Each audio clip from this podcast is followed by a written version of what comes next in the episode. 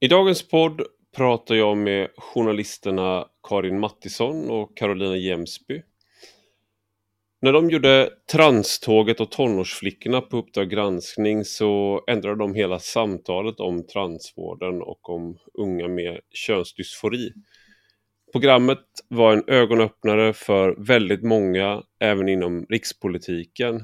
Och när de fick Guldspaden 2022 för sin granskning av transvården så var vi många som tyckte att det var oerhört välförtjänt. Då hade de även gjort Tranståget del 2 och Transbarnen också på Uppdrag granskning. Det är inte alltid man kan peka på någon omedelbar händelse som förändrar något. Men dessa tre dokumentärer har verkligen lyckats öppna samtalet även för röster som tidigare tystades ner. Och nu har deras bok kommit, Ånger, ett reportage inifrån transvården som ges ut på Mondial. Och den tar vid där dokumentärerna slutade. I den visar Jämsby och Mattisson på både vårdbrister och i vissa fall rena lögner från läkare.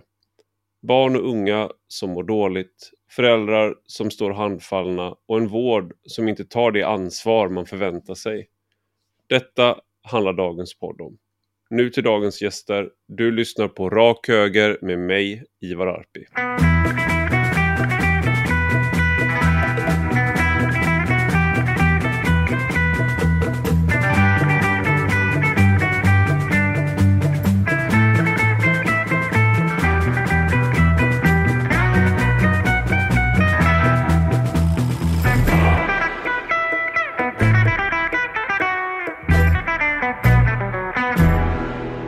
Välkomna Carolina Jämsby och Karin Mattisson till Rak Höger.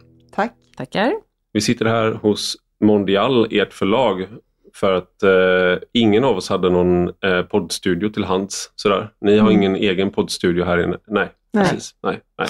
Och jag har inte heller det. Men jag har däremot eh, skrivit en bok, Ånger, om, eh, som utgår också från de reportagen ni gjorde på Uppdrag granskning, Tranståget 1 och 2 och Transbarnen. Mm. Eh, och Den här boken handlar mer specifikt om de som ångrar sig och eh, man får följa med flera av dem. Vad har reaktionerna blivit? För det här har varit en sån här otroligt infekterad fråga. Eh, Mm. och Vi pratade lite innan vi satte igång inspelningen om det, men eh, nu också så lyssnarna får höra då. Eh, vad har reaktionerna varit på boken och man, om man jämför med eh, reaktionen var efter eh, Ja. dokumentärerna? Alltså reaktionen efter dokumentären, om vi börjar tillbaka i tiden, så var ju de kraftfulla, verkligen. Det blev otroligt mycket diskussioner, det blev eh, ja, eh, aktioner. eh, Upprop, protestlistor. Ja. Eh, Det var ju till och med så att när vi var på gång att göra vår tredje dokumentär, Transbanan, Mm. så lämnades det in namnlistor till de högsta cheferna på SVT. Mm, Eh, som jag förstod det i protest mot Mm. att vi skulle göra ytterligare ett program. Så Mm. det var ju väldigt infekterat. Ja. Men nu när boken har kommit ut så har reaktionen nästan varit den motsatta skulle jag vilja säga. mm, Mm. De har varit jättepositiva, skulle jag säga. Dels är det ju recensioner, men också att folk har skrivit om boken. Mm. Det är många som har lyssnat på boken. Höga Mm. betyg, även där. Och det är ju Mm. jätteroligt, alltså Mm. därför att... ehm, Jag har lyssnat och läst. Ja, du har gjort Sådär, det. man har ju Mm. på Ah. vissa så att man kan synka så du lä- först lyssnar du och sen så lä- läser du där det tog vid. Mm. Och sådär. Det känns otroligt modern. det var väldigt modernt faktiskt. Ja, Ja. Nej, men det känns... Eh, det är en lättnad faktiskt. Därför att i den här boken, som ju såklart kan berätta så mycket mer än reportagen. Och vi har ju liksom gått till botten och det är nya case och det är liksom nya berättelser. Så jag tror att det är mycket det som folk har sagt och även de vi har blivit intervjuade av har sagt att nu faller allt på plats. Alltså nu Mm. förstår jag den här frågan, vad det är som gör att den har delat och delar läkarkåren, Mm. att det finns liksom ett motstånd inifrån eh, transcommunityt. Inte bara, ska man säga, verkligen, men att det är de som har hörts mest har ju varit väldigt emot eh, våra program. Mm. Eh, I alla fall till en början ska jag säga. Mm. Kanske att det ändå... Intresseorganisationerna har ju varit kritiska och ganska vokala kring det. Eh, Och då är det jag- Transammans... Transammans och RFSL Ungdom framförallt faktiskt, som, eh, som har varit ute och pratat om det. Och jag tror att det är på grund av att det här är en grupp som är, har varit och fortfarande är i delar diskriminerad. Det här är en vård som är livsviktig för många människor och eh, som behöver finnas. Det är inte det mm. vår bok handlar om, mm. men vår bok handlar om att det finns en del som får den här vården felaktigt. Men jag tror att det har funnits en väldigt stor rädsla att prata om ånger för att det skulle kunna få som effekt att vården dras tillbaka. Att mm. de rättigheter man har kämpat så hårt för så länge skulle försvinna igen. Mm. mm. Och jag tror därav den aggressivitet vi ibland har mött. Men förhoppningsvis kan man liksom prata om den här frågan lite mer nyanserat nu och hålla mm. två tankar i huvudet mm. samtidigt. Och jag minns när vi intervjuade RFSL i samband med transbarnen så pratade jag lite sådär vid sidan när man, innan man liksom intervjuar att för jag sa det, för jag vet ju att reaktionerna har varit så starka, så jag, men kan ni se och förstå att en granskning av vården kommer också gynna alla transpersoner i slutändan. De som mm. behöver den här vården kommer få en bättre och säkrare vård. Och det kändes ändå som att vi kunde prata på samma sätt där. Så att mm. jag hoppas ju att det har gått fram. Och jag tycker också det är viktigt att säga att, jag menar det är ju eh, en del högljudda liksom tongivande mm. personer tror jag som har varit och skapat väldigt mycket. Medverka inte i de här programmen, ställ inte upp, de har en dold agenda, de kommer inte liksom göra det de säger att de ska och så vidare. Men där är ju verkligen inte alla, inte mm. alla inom transcommunityt och alla transpersoner är inte heller med i det sammanhanget. Alltså, mm. Jag tycker också att det kan bli så fel att man pratar om gruppen, för att alltså, det blir ett utanförskap för de som känner att, jag menar, jag är bara en person som lever i, i det kön jag identifierar mig med. Jag mm. behöver inte en grupp som stöttar mig i det, jag lever mitt liv, jag är fine med det här. Och även personer inom transcommunityt som inte alls har vänt sig mot oss med hat, utan tvärtom har sagt, kan ni hjälpa mig att förstå det här, de här biverkningarna jag har fått. Mm. Är det så att jag kanske inte är fertil längre, jag vågar inte kontakta min läkare. Alltså, mm. Vi beskriver lite om det här i boken också, som, mm. som, som jag tycker är viktigt att få fram flera bilder av detta faktiskt. Det finns ju flera exempel i boken på just att transpersoner, när man inte känner att det kanske inte var rätt det här för mig, att man då försvinner ut på något sätt för att man blir tyst. Eller man blir tyst och man, eh, man vill inte vara med. Ni har svårt, eh, ni beskriver processen bakom reportagen, eh, liksom att ni har svårt att få människor att ställa upp för att man är rädd för att ens forna vänner, de kommer vända sig emot en. Först blir mm. du, det finns en beskrivning som ni citerar där Först blir man välkomnad, folk applåderar, folk tar emot dig med öppna mm. armar men sen när du ångrar dig så har du ingen, då mm. står du ensam. Det tycker jag nästan har varit något av det mest gripande, de mötena med personer som har ångrat sin, sin transition och som lever fullständigt isolerade, som ofta inte vågar gå ut överhuvudtaget för att visa sig, för det blir någon slags limbo-gestalt där du är både maskulin och feminin på samma gång.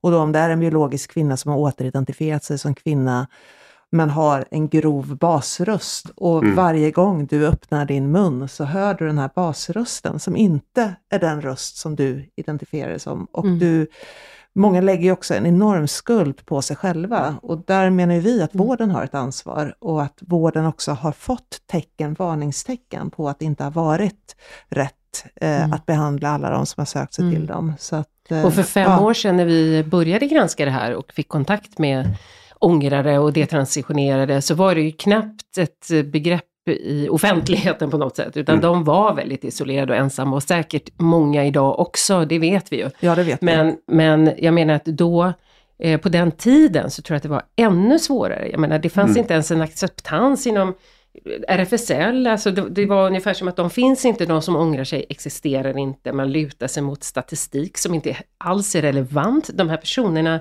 finns inte i något register. De, mm. de, det är ju det som också är vårdens ansvar, att följa upp och ta reda på vad händer med de här personerna som får de här potenta läkemedlen på längre sikt. Mm. Det är mm. också det som är hela bristen i forskningen. Ja, och där kan vi tycka, tycker jag i alla fall, mm. alltså att RFSL, nu har de ändrat sig vet jag, säger mm. de i alla fall, men att man då aktivt sa att det här är inte en grupp vi representerar. Mm.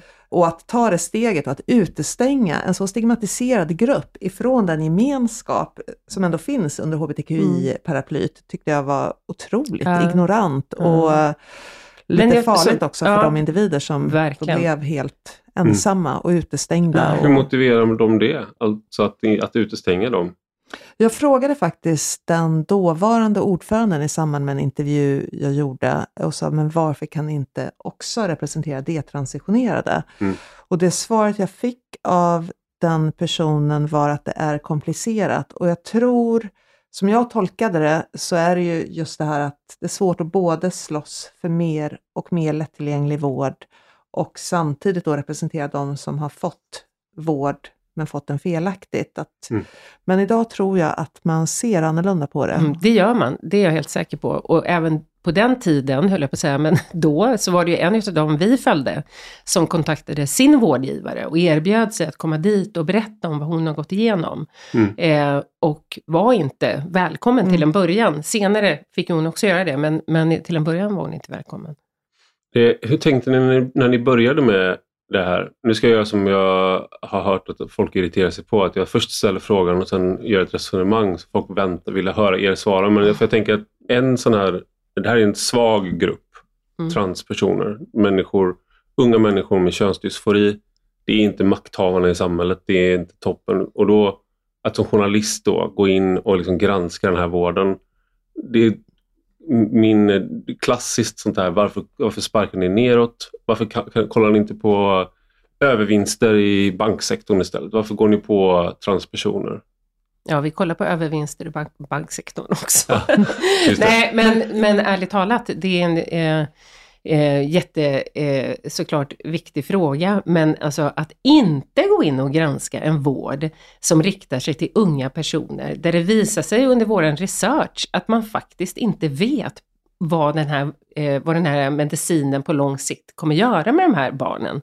Det tycker jag vore ett större journalistiskt eh, brott än att eh, granska den. Det är Det är självklart inte att man ska- transpersonerna vi granskar också, det ska vi vara väldigt Ja, tydliga med. det är ju vården, vi den granskar en medicinska. offentlig vård som har behandlat unga människor, där unga människor har kommit till skada för resten av livet och där vården har försökt mörka detta. Det är ju en vårdskandal. Att inte berätta om det hade ju varit, ja, Mm. det hade varit ett haveri. Mm. Men det kan man ju också säga, vi har ju varit ganska ensamma om att granska den här vården också, Mm. eh, faktiskt.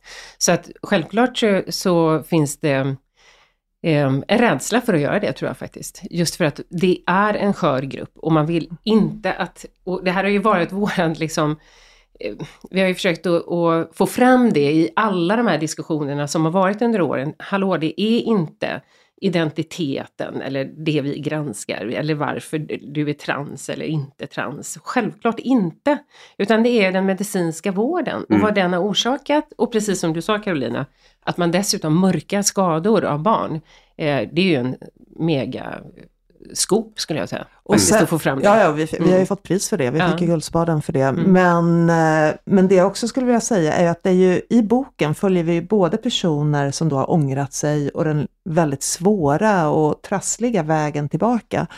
Eh, men också läkare och en familj. Alltså att det är en vård som Alltså det vi har kunnat se och som har berört mig väldigt mycket egentligen från början när vi satte igång med det här, det är ju att, att det är ofta biologiska kvinnor, flickor i tonåren som mår fruktansvärt dåligt. De lider av ångest av olika slag, många har ätstörningar, många har trauman bakom sig av sexuella övergrepp och liknande. Många självskadar. De kommer på, men vänta, jag kanske mår dåligt för att jag kanske är trans, jag kanske är kille egentligen. Mm. Och också den befrielse det kan finnas som ung kvinna att i den tanken att slippa få vara tjej. Eh, och söker sig till vården och blir bara bekräftade istället för att få den hjälp som de här unga tjejerna faktiskt behöver få. Att kunna liksom bli hela och må bra i sig själva och istället får man då ytterligare problem längre fram i livet. Eh, och det tycker jag är ett sånt svek Mm. och det har varit viktigt att berätta det och också försöka få in att vården måste ta ett ansvar där man har fler förklaringsmodeller. Mm. Absolut kan det vara så att den här personen är trans och kommer behöva en könsbekräftande vård. Men det kan också vara så att den här personen behöver en helt annan vård och att man har de alternativen öppna. Och det vi Mm. kunnat se i våra granskningar och som vi beskriver i boken är ju att man inte har hållit alla de vägarna öppna utan man har bara kört på i ett enda spår. Och det Mm. som, som jag tänker i, i samband med det också har varit en, eh, vad ska man säga, en, ytterligare liksom en, en brand, liksom fackla för oss, det är ju att när man väl går in och granskar vården så är eh, vårdgivare, läkare rädda för att prata om det här. Mm. Det tycker jag var också det här Ja, helt mindblowing. Mm. Att man går in i en vård som är offentlig på universitetssjukhus. Där man säger att ja, vad bra att ni granskar det här. Vi kan inte uttala oss för det hade varit självmord för vår klinik. Och man känner, men vänta nu, ni behandlar de här. När vi sitter här så pågår den här behandlingen. Och ni sitter och är rädda för att yttra kritik eller rädsla, oro för Mm. etisk stress som faktiskt några ändå benämnde det som. Eh, Alltså att och, och göra personalen har det, ja, etisk stress för att de inte vet om de gör rätt och vilken skada de Mm. potentiellt kan göra om det är fel. Mm. Jag tänker också på eh, era kollegor då, varför ni har varit eh, så ensamma om att granska det här. Det är ju jättebra att ni fick eh, Guldspaden och det förtjänar ni men det är, om man ska vara helt cynisk så är det så här Ge dem Guldspaden, jättebra liksom, så slipper vi andra hålla på med det här. Liksom, belöna dem så kan de fortsätta med det. Kan- Kanske ni kan gå vidare till något annat som inte vi andra, vi andra vill hålla på med. Liksom. Så kan ni, vi kan ge dem Guldspaden igen för det. Liksom. Så kan vi, så här, men det, varför är det så... Alltså, när, när ni har, har diskuterat med kollegor, hur har de pratat om så här, ja, jag tänkte att jag skulle göra det här men sen vågade inte. Eller, hur, hur har reaktionerna varit? Liksom, jag tänker inte bara på Uppdrag Mm. granskning eh, utan i... Nej, Liksom, jag förstår. Ja. Mm. Men jag tror när vi började granska det här så var ju narrativet i media var ju att köerna till klinikerna var fruktansvärt långa och det var ju väldigt mycket det som rapporteringen handlade om och sen var det ganska nytt, hade liksom också att så många identifierade sig som trans och det kom dokumentärer och reportage om unga transpersoner, hur det är att leva som trans. Eh, 2015 kom till exempel i USA den här I am Jazz, Mm. om Jess Jennings, en Mm. ung transperson. Så att det var ett helt annat narrativ. Det många har sagt, eh, faktiskt på releasen, i, bokreleasen vi hade, så var det någon som sa att "Men hur kunde ni se det här? Mm. Och, och se det från det här perspektivet, för perspektivet var, narrativet var någonting helt annat Mm. då när Det var vi en började. framgångssaga på något sätt. Så här, att Ja. Det här är Ja. nästa front Mm. i rättighetsrevolutionen. Absolut. Absolut, och kritiken var ju precis att köerna är för långa, Mm. vården är för otillgänglig. Och, och det, det är mycket möjligt faktiskt att, eh, att det hade behövts eh, ännu mer folk och personal att ta hand om den här stora gruppen. Men inte i de- i den hastigheten som man tänkte att man skulle göra det. Alltså Mm. fler, eh, fortare, eh, istället för att okej, de är många, vi behöver verkligen hantera den här situationen, men kanske inte med att så snabbt som möjligt få dem i behandling. Men sen så tror jag att en anledning till eh, att, ja, vi gjorde ju det här, de här reportagen för Uppdrag granskning. Eh, jag tror att det fanns en rädsla också, eller en, en oro för många kollegor att i och med att den här vården, eller hela frågan om trans och identitetspolitik har blivit en så politiserad fråga Mm. eh, och rätten till vård är oerhört politiserad. Det ser man ju framförallt i USA där nu under valkampanjen och så. Men eh, att det fanns en rädsla för att lite grann kanske hamna på fel sida, eh, göra sig själv politisk, eh, att ja, ingen vill vara i samma eh, hörn i rummet som Donald Trump. Eh, och att man därigenom undvek att ta i den här. En, jag vet ju kollegor som frågade mig också, så här, ja ja, visst, era program var bra, men, men varför? Mm. Väljer ni att granska just det här? Ni skulle Mm. kunna lägga resurser på så många olika saker. ungefär Varför- som du frågar. Övervinster. Ja, I precis. banksektorn. Övervinster i banksektorn, jätteviktig fråga. Mm. Eh, men varför väljer ni att granska det här? Och i den frågan finns ju en anklagelse om att man skulle Mm. vara ideologiskt driven i Mm. sin granskning. Mm. Jo men och det Eh. har ju verkligen varit så här, eh, ett, eh, vad ska man säga, nej men det, det, det finns ju med där någonstans. Och, alltså putta in oss i det hörnan. Alltså det, Mm. ja, transfober, vilket jag tycker är ett sånt där ord som man nästan inte orkar höra längre. För att Mm. det är liksom, vad betyder det egentligen? Alltså Mm. vad menar man när man säger det? Man vill Alltså- gärna veta att någon, man vill gärna att någon specificerar för Ja, jag kan tänka att mig det är många liksom- typer av... att kleta det på, på Ja. alla som yttrar någonting i den här frågan blir till slut helt urvattnat. För jag menar transfober finns det gott om. Kolla runt om i Europa och Mm. liksom de politiska också, beslut som absolut. fattas. Jag menar, jag menar Mm, också de mm. radikala beslut som Mm. fattas mot transpersoner och Mm. förbjud vård och allt vad det kan vara. Där kan man ju snacka om rädsla och skräck verkligen för att ta i Mm. liksom den här frågan och vänder sig mot transpersoner. Alltså det är ju det som är det obehagliga i det, att man blir liksom inputtad i de hörnorna i när man t- kritiserar en vård. Liksom. Eller rättare sagt kritiserar också att man ger en vård som, eh, där, där man vet att eh, det saknas vetenskap om Men de det långsiktiga. varit förvånande få som har gjort fler reportage med temat kring vården och kring Mm. skador som har uppstått och så. Det var ju en dokumentärserie i SVT som vi inte hade någonting att göra med som gick i höstas som hette Transkriget och det var ju helt andra personer som producerade den. Eh, så, att det är ju fler som har börjat Mm. göra reportage. Mm. Även internationellt med sa man också, det har skett, skett någonting, alltså Ja. journalistiken har Vi har ju blivit intervjuade grann- av journalister från en rad länder i Västeuropa och även Mm. USA och, eh, och förstått att det här är en fråga som är, det är ju inte en svensk fråga, det är inte en Mm. svensk Nej. företeelse, utan det är ju en västvärldsföreteelse. Och där också Mm. den pendeln lite har svängt nu, att man har fått upp ögonen för dels Mm. de här personerna som ångrar sig och konsekvenserna av det, alltså vården blir stämd i olika länder. Nu Ja, I Kanada kan- nu ja. pågår rättsprocess och även i England, Storbritannien. Ja. Mm. Precis, så att det, det, är liksom, det händer ju Mm. en massa saker runt, runt det här som, som när vi började beskriva det var en oro för att det skulle hända. De kommer tillbaka, vad ska vi göra då? Vi måste anteckna allt de säger för att vi kommer få dem tillbaka. Det var ju liksom det vi fick Mm. höra. läkarna Ja, eh, som sa det så. till oss. Och Ja. läkare, Precis. psykologer på Mm. mottagningarna, Ja, kuratorer eh, på alltså, könsidentitetsmottagningarna ja. i Och Sverige. det, det ser man ju nu, att, Mm. att det faktiskt är så runt om i världen.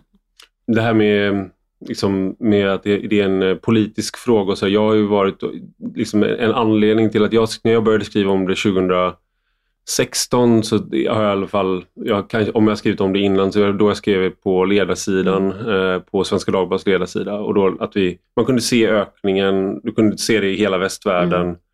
Du kunde också se redan då att det fanns inte så mycket eh, bevis för att det, det, det gav den effekt man hoppades på. Man visste ganska lite.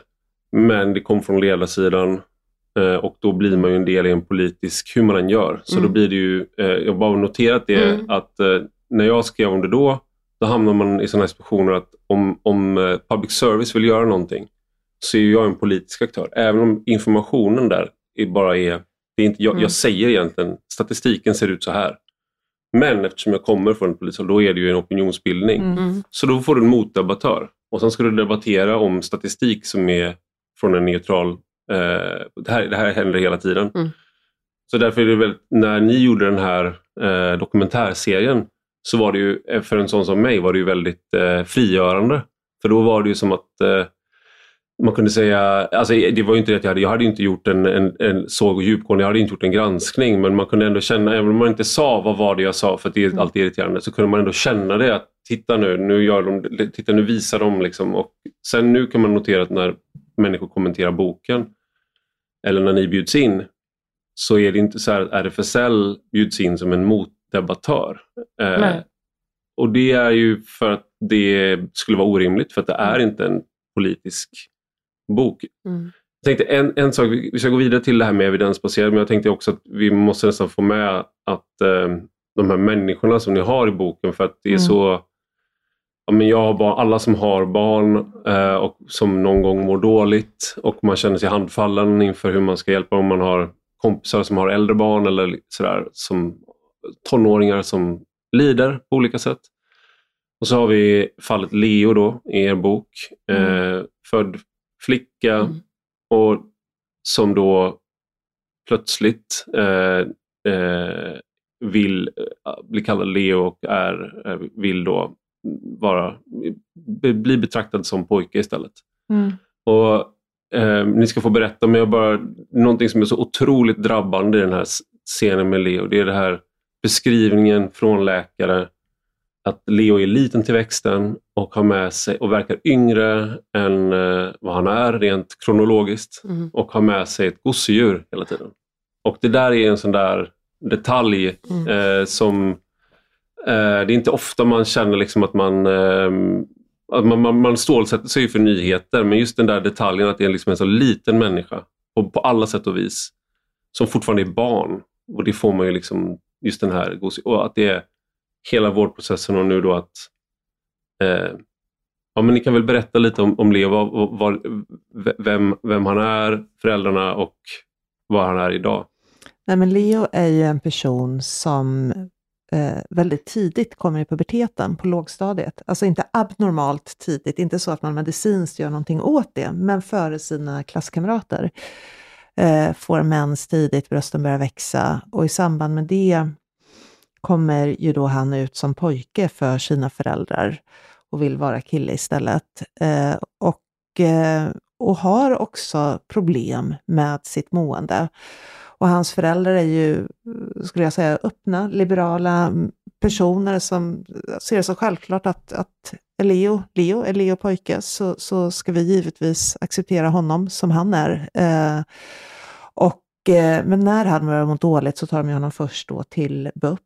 Eh, men sen blir hans mående akut försämrat och de tänker att han kanske behöver hjälp för sin könsdysfori, eller det kanske är så att han lider av könsdysfori, att det inte bara är så att han identifierar sig som pojke fast att han biologiskt då är flicka. Och hamnar på KID-mottagningen i Stockholm där man väldigt snabbt börjar prata om eh, medicinsk behandling, då stopphormoner, för att stoppa den pubertet som pågår. Mm. Eh, vilket ju han ser som en befrielse, om det skulle vara möjligt. Och det som är eh, drabbande tycker jag när man läser i Leos journal är ju att han inte vid ett enda tillfälle under den här perioden i samtal då med psykolog, av det som är journalfört av samtalen, identifierar sig som pojke. Han vill inte prata könsroller. Han vill bara prata om om det finns något som kan göra att han slipper sin mens och att brösten inte mm. växer mer. Och precis som du säger Ivar, han sitter med ett gosedjur, Mm. Han har tofsar, han har långa halsband, alltså han klär sig inte typiskt pojkaktigt utan uppfattas utseendemässigt som en flicka. Och det är dessutom så att psykologen i samtalen börjar tänka, men det är inte könsdysfori det här handlar om. Men sen så när han då säger, men finns det inte något vi kan göra för att få stopp på mensen? Så, så ser man då stopphormoner som en variant och börjar plötsligt, eh, framstår i alla fall när man mm. läser i journalen och pratar med familjen, eh, med en behandling som ju kommer bli katastrofal för hans del. Mm. På vilket sätt blir den katastrofal? Ja, alltså... Spoiler alert då. Ja, ja precis. Ja. ja. nej, men eh, det kan vi ju verkligen berätta. För, um, nej, men han efter några år på stopphormoner börjar klaga på ont i ryggen vid flera tillfällen. De förstår inte, kan inte tolka mer än att ja, ge en smärtstillande Mm. Men det upprepas vid flera tillfällen. Sen är det en BUP-läkare just som reagerar på att han har så ont och kollar, eh, och då har det nog gått fyra år, va? Mm. kollar eh, det här som man ska göra, nämligen en, en röntgenundersökning för att just mäta skelettets eh, mineralisering. Eh, eftersom det finns risk för benskörhet när man tar de här, stannar av alla hormoner i kroppen. Ska man bara skjuta in lite ja, och berätta det. vad stopphormoner gör? Det stopphormoner mm. gör alltså att det blockerar kroppens hormonproduktion. Det, det mm. används också vid behandling av prostatacancer, mm. vid eh, kemisk kastrering och så. Så mm. du töms mm. hormoner och för ett växande barn som är då i puberteten innebär att mensen kommer att upphöra eh, och puberteten avstanna. Men det som också sker i puberteten är ju att hela kroppen utvecklas. Mm. Skelettet, det är därför barn bryter sig så lätt, mm. är ju väldigt mjukt. Snabbt. Ja, det är väldigt mjukt när man är liten. Eh, I puberteten så liksom skjuter man in massa mineraler i skelettet så att mm. det blir starkt. Mm. Eh, och det händer inte heller om man då tar stopphormoner. Så att skelettet som ska stärkas, det är också hjärnan mm. utvecklas, mycket, liksom mm. hela kroppen utvecklas väldigt, väldigt mycket. Den mm. mest kraftfulla liksom, mm. förändringen som sker i kroppen efter fosterstadiet är puberteten. Men allt detta stoppas och man mm. vet inte idag vad de långsiktiga effekterna av det här blir. Man vet inte när heller det går över den här tipping point, eller vad man ska säga, att, att, skelettet är skadat. Det är därför man ska göra de här undersökningarna, men det gör man inte. Och där kan man säga så här, att vid den tiden när eh. Leo började få de här stopphormonerna så var det väldigt så här, vaga besked.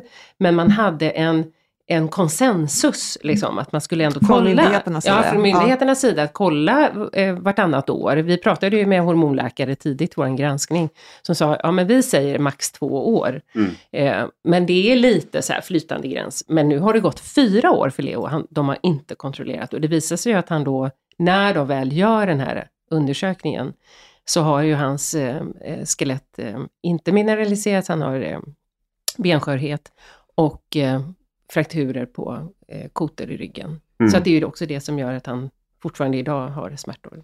Och då upphör man så småningom med stopphormonsbehandlingen och eh, det här berättade vi om i reportaget Transbarnen. Mm. Då vet jag när vi publicerade detta om att han hade fått skador och även andra barn har blivit skadade eh, på liknande sätt, eh, så fick jag brev från en hormonläkare på en könsidentitetsmottagning som skrev till mig och tyckte att det var blaj att vi berättade om detta för att så fort stopphormonsbehandlingen upphör så kommer skelettet mineraliseras, han hämtar ikapp och han mm. kommer vara precis som vilken annan person som helst.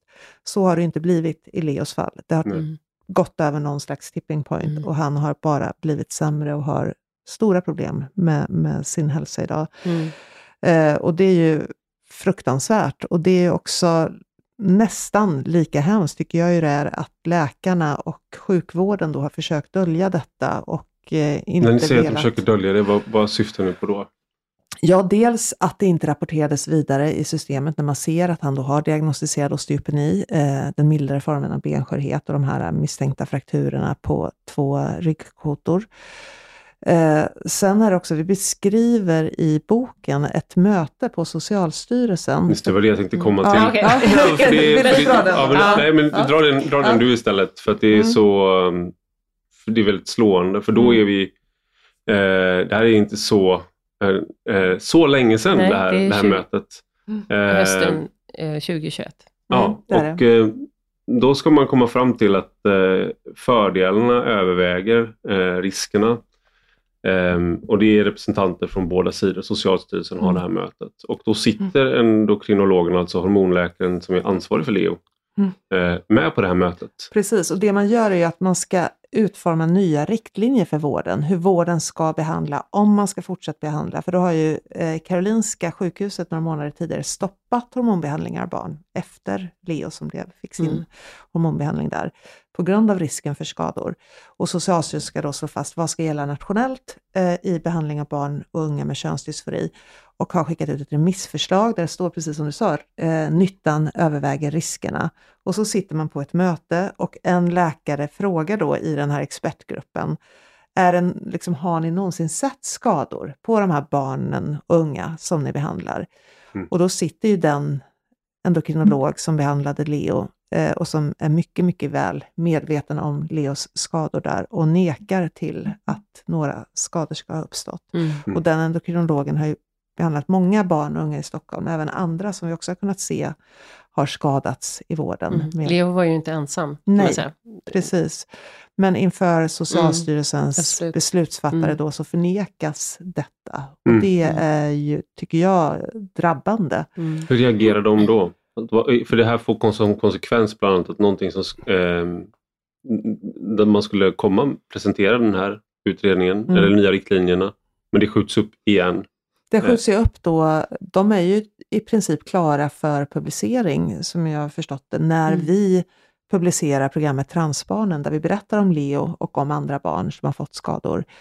Eh, och några dagar senare så skjuter då, kommer beskedet från Socialstyrelsen att man skjuter upp publiceringen av de nya riktlinjerna och kunskapsstöden. Och när det sen publiceras ett par månader senare så har man gjort en helomvändning där det står att riskerna överväger nyttan. Mm. Behandling med stopphormoner ska endast ske i undantagsfall. Men sen är ju då, mm. som vi också nämner i boken, som både vi och tror jag, andra journalister har fått, eh, ja, blivit tipsade om, fått information om, eh, vad är ett undantagsfall? Och att man då på vissa kliniker väljer att se alla sina patienter som undantagsfall. Så att det här är ju mm. ett pågående problem mm. fortsatt. Den här läkaren sitter alltså och ljuger. Eh, är, är det så ni tror att eh, eh hon själv ser på det? Alltså endokrinologen. Att Men man kan, ser, alltså, här, ser det som att man ljuger eh, eller är det en, eh, är det en, vad, är det, vad är det som går igenom den här personens nej, huvud? Men jag tänker så här att det, redan när vi gjorde då eh, Transbarnen så, eh, och Leos fall började diskuteras internt så fanns det ju de som menade på att det här skulle rapporteras som en avvikelse. Men det mm. gjordes inte. Inte ens det gjordes. Förrän vi liksom i slutet av programmet äntligen får en intervju och säger att det här, liksom, ska ni göra en lex Maria? Alltså en, Mm. en anmälan till eh, Inspektionen för vård och omsorg för att granska det här fallet. Och då gör man ju det sen. Mm. Men, men då hade det ju gått lång tid. De hade ju känt till det här fallet jättelänge. Alltså de visste ju om hela tiden och till och med Mm. internt ville man inte ens skriva en avvikelse. Och när vi ringde runt till andra eh, eh, sjukhus med, med, eh, som har eh, könsidentitetsmottagningar för barn och unga, då säger ju några utav dem bara, men vi gör inga sådana, vi gör inte avvikelse på benskörhet, för det är en, det är en förväntad biverkning.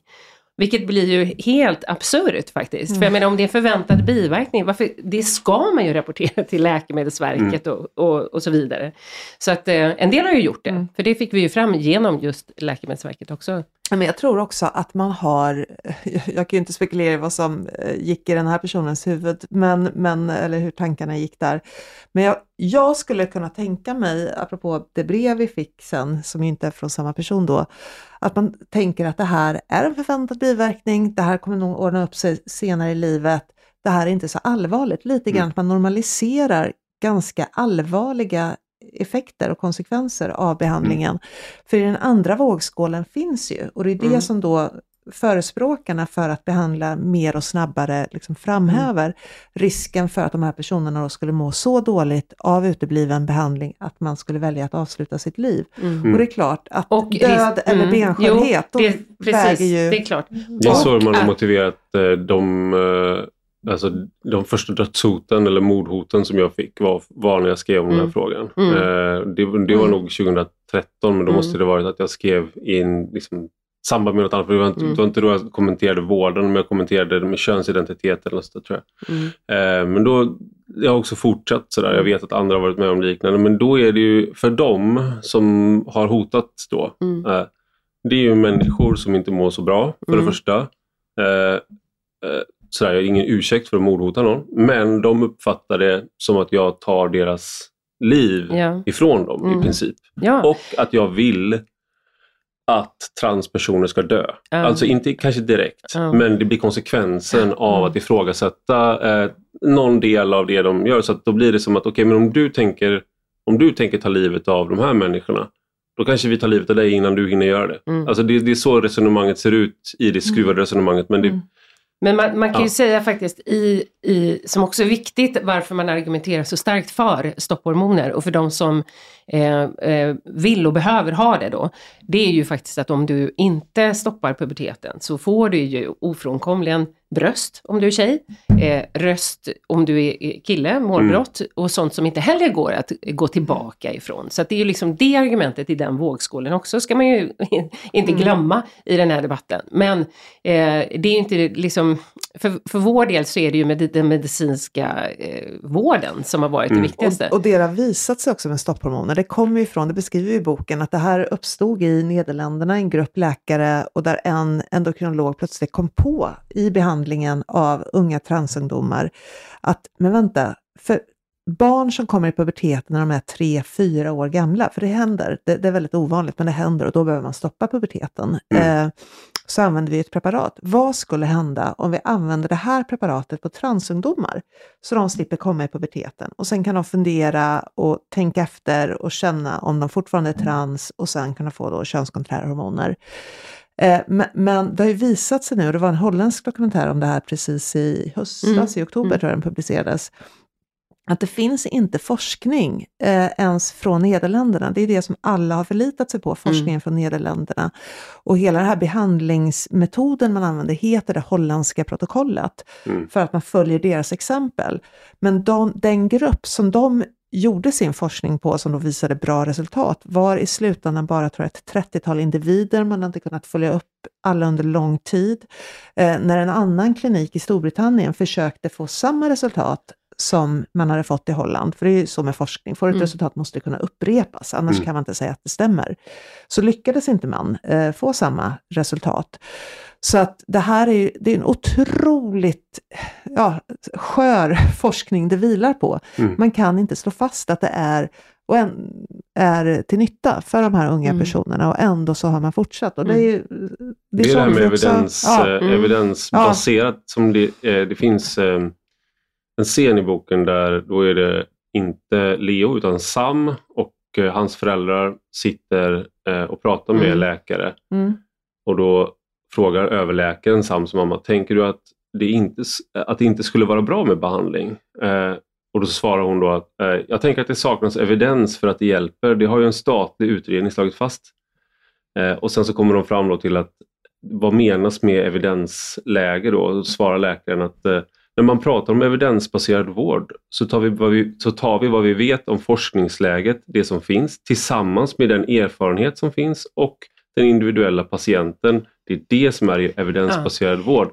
Och jag tror att den här överläkaren har, eh, om han skulle ställa upp den definitionen på vad evidensbaserad betyder på Mm. ett forskningsseminarium, Mm. tror jag inte att det hade fått godkänt av kollegor eh, inom, Verkligen inte. inom och det var lite det vi reagerade på i början också. Jag menar, att det ska bygga på vetenskap och beprövad erfarenhet. Det fanns ju verkligen läkare som sa till oss, vi går på beprövad erfarenhet. Mm. Man, Okej, men vetenskapen då, som finns bakom? Där är det lite si och så med det. Det har vi inte fullt eh, på det klara med. Vi går på den beprövade erfarenheten och den har visat att det här är bra.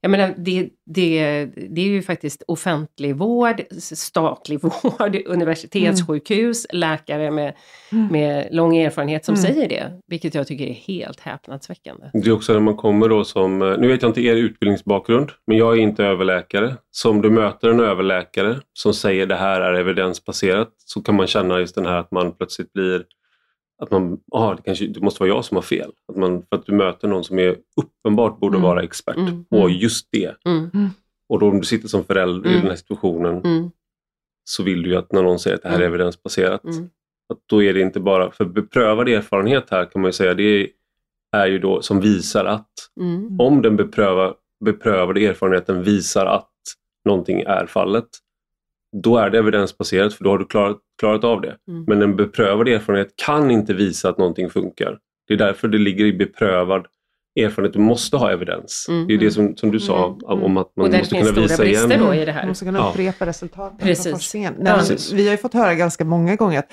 ja, men det här har ju holländarna gjort i 30 år. Mm. Mm. Eh, Mm. Och så slänger man sig med lite sådana uttryck och eh, utgår från Mm. att, ja, Mm. att det ska vara tillräckligt. Men, Mm. men det är ju, det tyckte jag var Men då något av det mest också- häpnadsväckande faktiskt. Verkligen, att- men då ska man komma ihåg också Ja. att under de här 30 åren har det inte sett ut som det gör idag. Nej. Den mängden människor som söker den här vården, det har ju Mm. varit några enstaka fall om året. Mm. Jag menar, idag är, ser det inte ut så. Det Nej. är ju liksom en helt annan... Ja, det är stor skillnad och det är Mängd. också skillnad på själva liksom sammansättningen av gruppen. Att från att det var en majoritet då födda pojkar, biologiska pojkar, till att det är övervikt av biologiska kvinnor som söker vården, till att många eh, har andra diagnoser, andra svårigheter, andra neuropsykiatriska problem i livet. Så att det är ju... Det är en också det som är det, ja.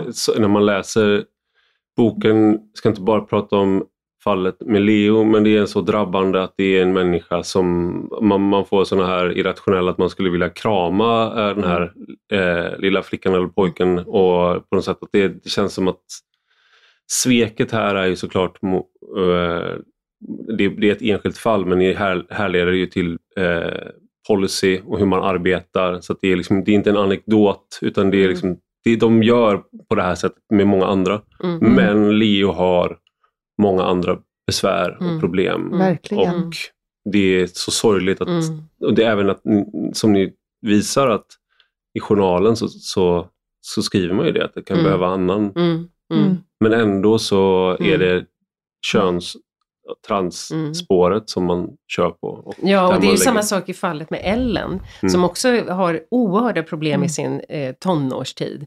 Och där, man, där hon själv hela tiden säger, men det här kanske inte, vad, vad händer Mm. om 10 år, vad händer om 20 år, tänk om det här är fel för mig.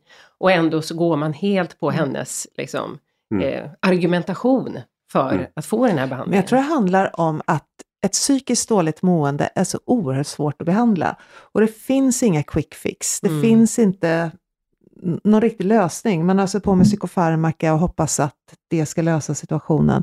Och så kommer plötsligt någon som då Mm. mår väldigt dåligt och har många olika diagnoser och säger men, men jag lider också av könsdysfori. Jag tror Mm. att jag är född i fel kropp.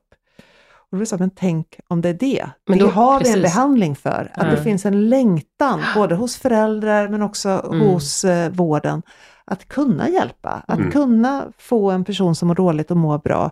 Och här finns det en väg att gå som Ja. är lite tydligare. Och problemet är Ja. att då öppnar man en dörr till en hel annan del av vården. Mm. Alltså, det är, alltså jag menar verkligen rent, alltså man öppnar ju en dörr, det är ju nästan lite vattentäta skott mellan de här har det ju varit med, Mm, med BUP absolut. som behandlar det dåliga måendet Mm. där och sen så går du in och Mm. gör din behandling och utredning inom liksom, könsidentitetsmottagningen som bara tittar på din könsdysfori. Mm. Nu Mm. pratar man ju mer om det här att, att det faktiskt finns en eh, samsjuklighet då med andra och att man måste Mm. titta på det här först. Mm. Åtminstone samtidigt. Mm. Det, här- det, här, men det, är ju- det här är ju ett så här, om, man, om man kollar på många av de här leden i, eh, som ni går igenom så är det man får, får ju en känsla att alla de här stoppinstanserna som ska finnas, de som vet vad evidens är eh, inom vården och hur det går till. Det kan ju inte vara upp till en förälder eller ens en journalist egentligen. Mm. För att det är svårt att komma in i ett fält som man inte själv är utbildad inom Mm. att säga vänta lite, är det här evidensbaserat? Mm. Dubbelkolla det. Mm. Eh, hur, hur ser det ut idag? Vad är, vad är, har, har, ni, har ni nu liksom eh, kunnat använda guldspaden för att gräva bort eh, ja, men liksom, hur, är, vad, fortsätter, det, fortsätter det vara ungefär som det ni skildrar i boken eller har, det, har man nya rutiner? Hur, Det är olika på olika kliniker och det tycker jag är skrämmande för det betyder ju att det inte är en jämlik vård över landet utan vissa kliniker har en mer, hur ska man säga, Eh, positiv inställning till behandling. Eh, de tycker att social, och det har man sagt öppet, till Ja. exempel från KID-mottagningen i Stockholm, eh, att, att man tycker inte om Socialstyrelsens riktlinjer om att eh, enbart ge behandling i undantagsfall. Mm. Man vill, man vill eh, behandla fler än Mm. vad man egentligen då har rätt att göra. Mm. Eh, och enligt de rapporter vi har fått så behandlar man också fler än vad man då borde om man skulle Mm. följa Socialstyrelsens råd. Medan andra kliniker tar det här på stort allvar och har en försiktighetsprincip och, och Och tycker att det har varit Ja, bra ja. att det har kommit lite liksom, eh, Mm. li- riktlinjer att kunna förhålla sig till som man inte hade förut. Och jag tror Så- också att det vi beskrev i, både beskriver i boken och även i, i programmet Transbarnen, den här problematiken med att man har då en mottagning, KID-mottagningen, där man Mm. gör utredningen och sen remitterar man till Karolinska Universitetssjukhuset där själva behandlingen, hormonbehandlingen genomförs. Mm. Att den uppdelningen finns ju kvar, Mm. men också att den här kampen mellan de två eh, vårdinrättningarna, eller vad man ska säga, fortsätter.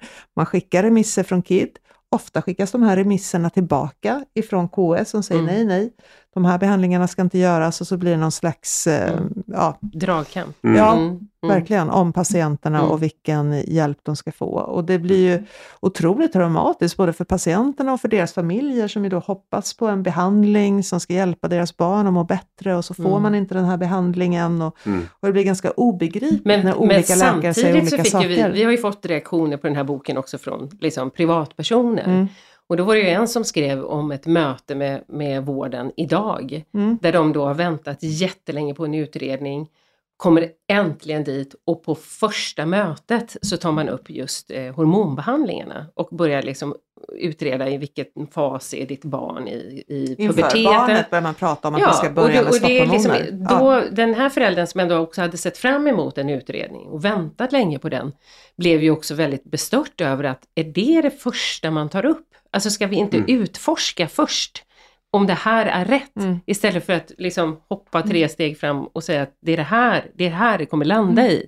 Och, och, Det är som att ni var ju- skulle jobba som, eh, om man tänker som journalist, nu är inte jag utbildad journalist, men det är ju att eh, det här med ledande frågor. Mm, eh, I det här fallet så är det ju, du sätter, du planterar ju tankar. och precis. också om du, det kanske är de första, eller en av de första eh, auktoriteterna inom vårdområdet som du träffar som mm, potentiell patient, om du är en ung person. Och så får du höra det här. Det är ju, otro, vilken, Ja. det är ju en trovärdighet som, som är svår att, eh, eh, att konkurrera med. Verkligen. Och, och så, jag menar om man tittar på Leos historia var det ju samma sak. Jag Mm. menar, de, fick ju också detta presenterat för sig Mm. tidigt. Och eh, Jag menar, precis så. Är det en auktoritet, en läkare i den här vården som säger att det här kommer hjälpa ditt barn, vad har du att sätta emot då? Mm. Alltså det är ju jättesvårt Mm. såklart.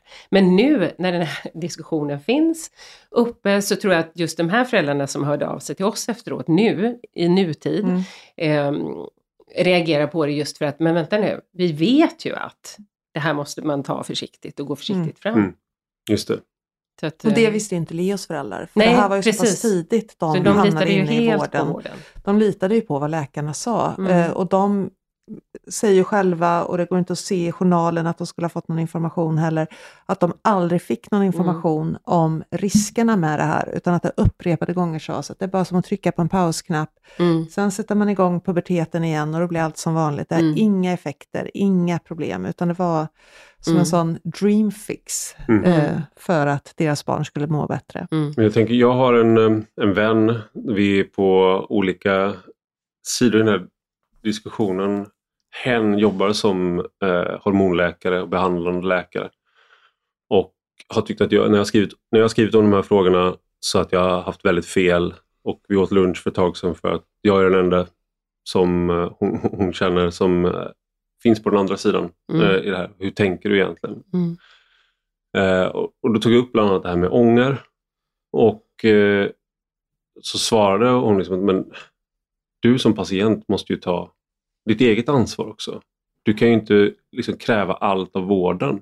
Att vården ska fixa alla dina problem. Vi kan fixa det här, vi kan ge dig hormoner, men vi kan inte fixa allt det här andra. Så att om du mår dåligt över att du har genomgått det här, det, det får du också ta ansvar för själv. Mm. Och det är också bara tänkt, för det är någonting ni tar upp i boken, att den attityden, eh, det är inte bara min, min vän. Eh, jag håller inte med om den attityden. Eh, men att det där är också någonting som återkommer i hur man resonerar. Mm. Och det känns ju också som, från min sida, som att okej, men jag som lekman uppfattar vården på ett sätt. Mm. Vården uppfattar sig själv på ett annat sätt. Mm. Men det ansvaret som man lägger på barn och unga och familjer, det, det, det är ju någonting som, som vi behandlar Mm. både i boken och i tidigare reportage.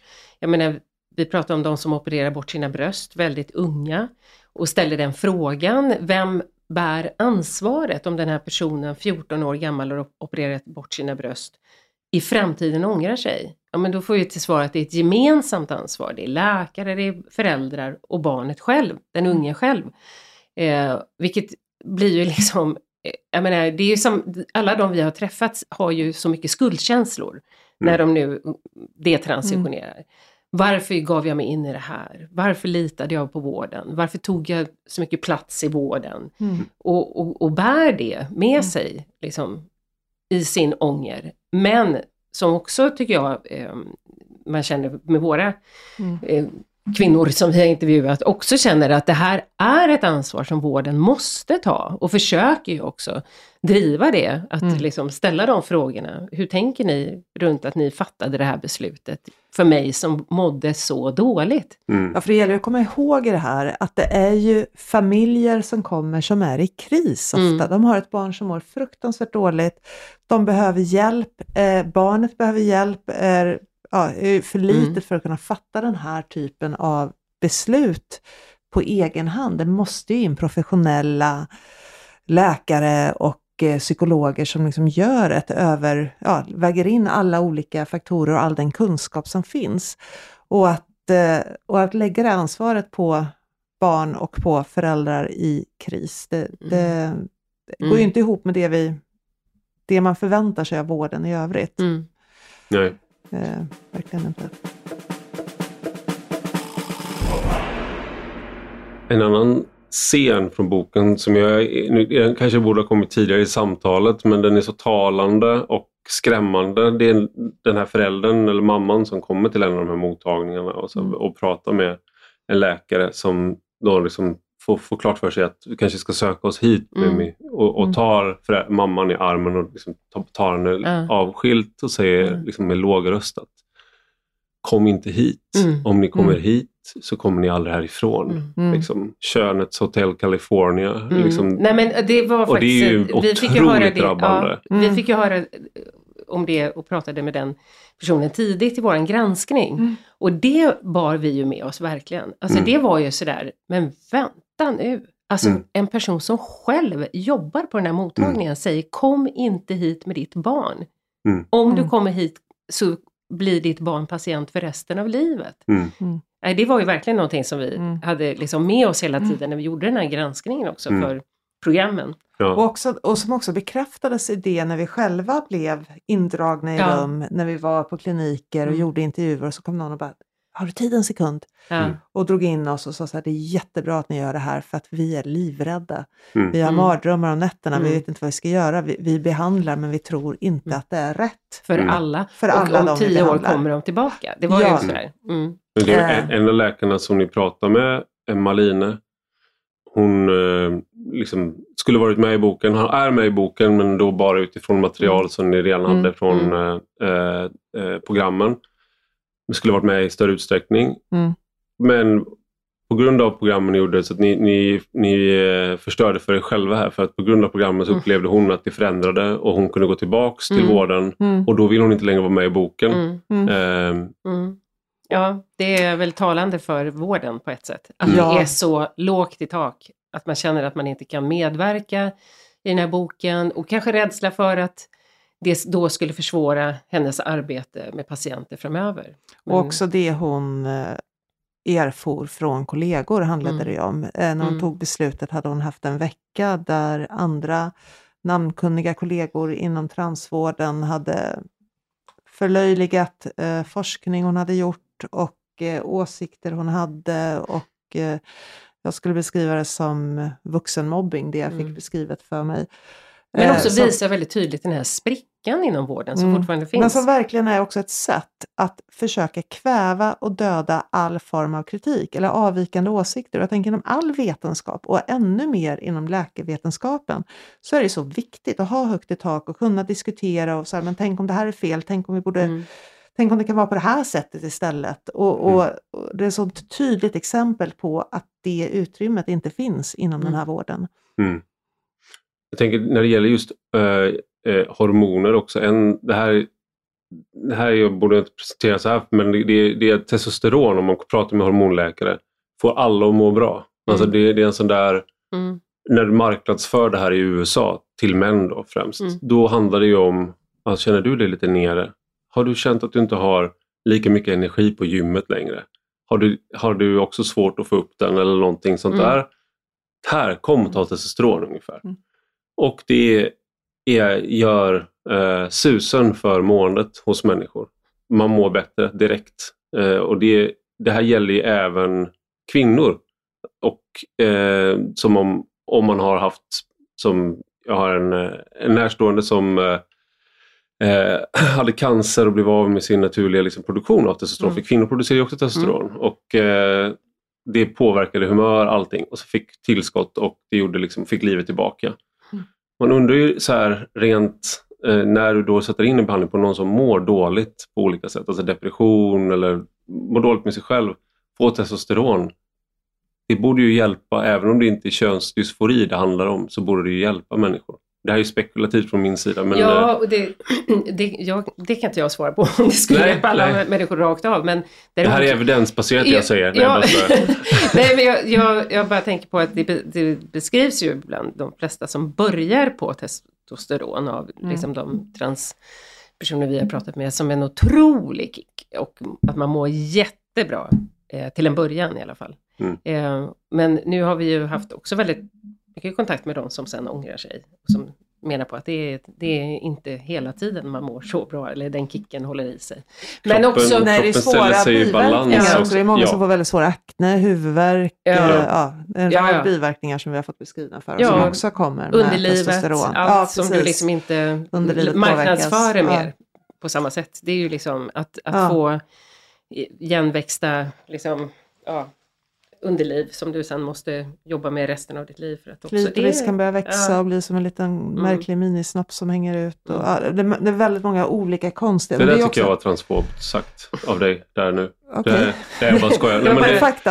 Det det, finns, det finns inom eh, så här gymvärlden och sånt där. Mm. Där är det ju också en sån här att det är alla så att säga influencers eh, på Youtube eh, tar steroider. Mm. Och nästan alla skådisar i alla actionfilmer, alla som är snygga män tar steroider. Du måste ta steroider.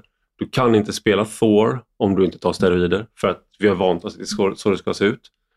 Och du kan inte styrketräna och vara intresserad av det. Om du ska liksom slå igenom, du måste ta steroider. Men då är det ju liksom, det här, är ju, det här har ju inte det här är ju inom samma kön i regel. Mm. Men du har eh, det finns det en, en intressant bara liksom parallell för du har också nu bland de här influencers folk som är, det, det trans, transitionerar Mm. från steroider, från att vara influencers och som dokumenterar hur det förändrar kroppen, måendet Mm. eh, och de blev ju av med alla sina följare. Alltså det är, det Mm. är inte exakt samma som de som det är trans men det är en intressant för att vi håller på och badar i hormo, alltså, eh, artificiellt hormoninjicerade eh, kroppar konstant i vår populärkultur. Eh, och det här, är, om man, det här är ju liksom en del i att inte vara hemma i sin kropp, är att kropparna du ser runt omkring dig är ju inte naturliga kroppar nästan någonsin. Jag har egentligen ingen fråga med det, men det jag tänker med just det här med de, de som de här som har det transitionerat som då känner sig utanför transrörelsen men inte heller accepterade av det. Om man ska prata om transfobi så skulle man väl, de borde ju, är väl kanske de potentiellt sett de mest drabbade av en faktisk transfobi. Alltså att du, det här är någon som inte, som inte är en eh, kvinna som jag- man tänker sig, för mörk röst. Eller en man som ser ut nästan som kan säga androgyn. Så Vissa av de som har gått igenom hela den här trans eh, och passerar som det könet de har transitionerat till. Eh, de kanske slipper en del transfobi medan de här då som dessutom är ensamma på många sätt, de kommer ju drabbas eller kan potentiellt sett drabbas mer av det. Jag vet inte, har ni Jag tänkt tror, på det? ja, men jag tror att de har ett enormt lidande just för att de är ensamma. Sen tror jag det är farligt att använda ett ord som transfobi i det, för att jag tror att det, det vet ingen av oss här vid bordet vilken fobi och vad man kan uppleva eh, som transperson. Och jag tycker ändå att de berättelser man får av, av transpersoner jag känner är att du möts av mycket transfobi och att det är jobbigt. Mm. Och också en vän till mig sa apropå våra program innan boken att, att snälla, jag förstår vad ni gör, men, men jag får hela tiden frågan nu om inte jag ångrar mig. Mm. Och att behöva möta den i sin vardag varje dag, det är Mm. klart att det är påfrestande på Ja, många Mm. sätt. Verkligen. Sen är ju problemet tror jag för de detransitionerade, det är klart de möter oerhört mycket fördomar och tror jag, märkligt beteende just för att Mm. de inte riktigt passar in i Mm.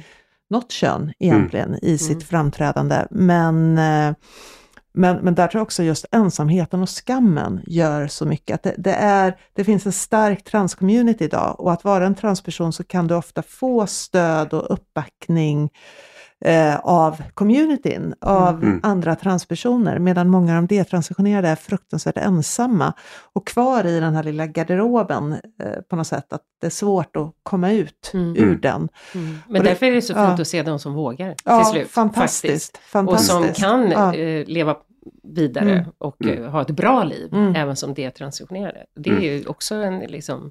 Och dit vill man ju att det ska komma någonstans. Att, Mm. alltså, precis det, det förakt som de då mötte i en, till en början, liksom, att det ändå kan vända till någonting.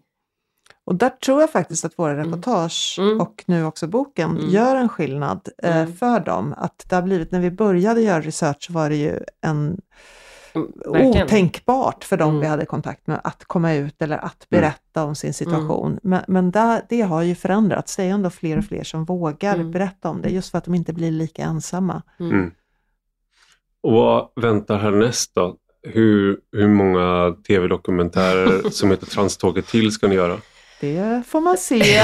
Nej, men det, det, är faktiskt, det är faktiskt flera som har ställt den frågan. Mm. Och eh, nu jobbar ju du på Kalla fakta och jag på Uppdrag granskning så att vi är inte ens på samma... Har ni konkurrenter nu? Vi är Ja, ja. konkurrenter Mm. nu så att eh, vi, vi snackar eh, inte med varandra. Nej, precis. jo, Men våra chefer just det pratar alltid om att det vore bra om ett samarbete. Ja, precis.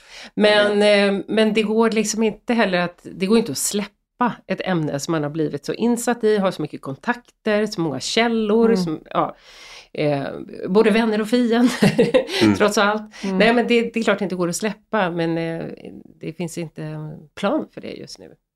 Nej, det vi har märkt ska vi säga, det är väl att, att det faktiskt eh, på Twitter och sociala medier och så här har uttryckts ett intresse för boken internationellt. Så Ja. vi hoppas väl att det ska Mm. kunna få den översatt och se om det Precis, kan. och det har vi ju sagt Mm. förut, men jag tycker det är viktigt att det här är ju inte en, en eh, några enstaka fall i Sverige, utan det här är en fråga som diskuteras och Mm. unga människor anmäler sin vård i andra länder. Stämmer sin vård. Ja, precis, stämmer sin vård. Och, eh, så jag tror man kan, vi kanske bara sett början på det här, det vet man Mm. inte. Och jag tror att vården hela tiden nu kommer behöva revidera sina tankar runt det faktiskt. Mm. Och det kanske är att det till slut eh, blir lättare, att det, alltså om du förstår, tillgängligheten, för det är fortfarande jättelånga köer för att komma till en utredning, vilket är förfärligt för de som står i den såklart. Mm. En utredning tycker man ju att alla borde få så tidigt som möjligt. Det här är ju, dock ska man lägga till då att eh, det gäller även andra psykiatri, alltså psykiatriska Definitivt. problem. Alltså det, det är väldigt långa Ja, väntetider för BUP överlag. Och, absolut. och det är ett problem, Mm. verkligen. Mm, Eh, mm, mm. Och, och det är ett problem också för de, de personer som står i den här kön. Men Mm. precis som du säger, och många har Mm. dessutom en eh, samsjuklighet som gör att de behöver komma till på båda ställena. Eller, å- åtminstone hade man ju önskat att det hade varit en liksom, Mm. samlad vård. Så att man Mm. kan utesluta att det ena handlar om, om kanske något, något annat i botten. För Mm. det är ju det som många uttryckt, att jag hade ju egentligen andra problem. Jag var ju egentligen en, en eh, kvinna som eh, var lesbisk, eller jag var, alltså du vet. Mm. Mm. Så att, och det finns ju andra, som sagt, orsaker. Men Mm. det finns ju också de som är trans och behöver vården. Och det ska man ju inte glömma. Och de behöver också komma fram för en Mm. utredning. Mm. Så att det, och se Mm. vad som händer. Stort tack Carolina Jämsby och Karin Mattisson för att ni var med i Rak Höger. Tack, Tack. så mycket. Och stort tack till er som lyssnar.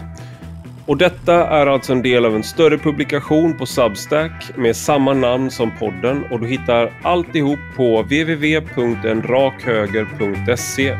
Och har ni några frågor eller synpunkter så tveka inte att höra av er på ivararpi.substack.com Vi hörs om en vecka igen.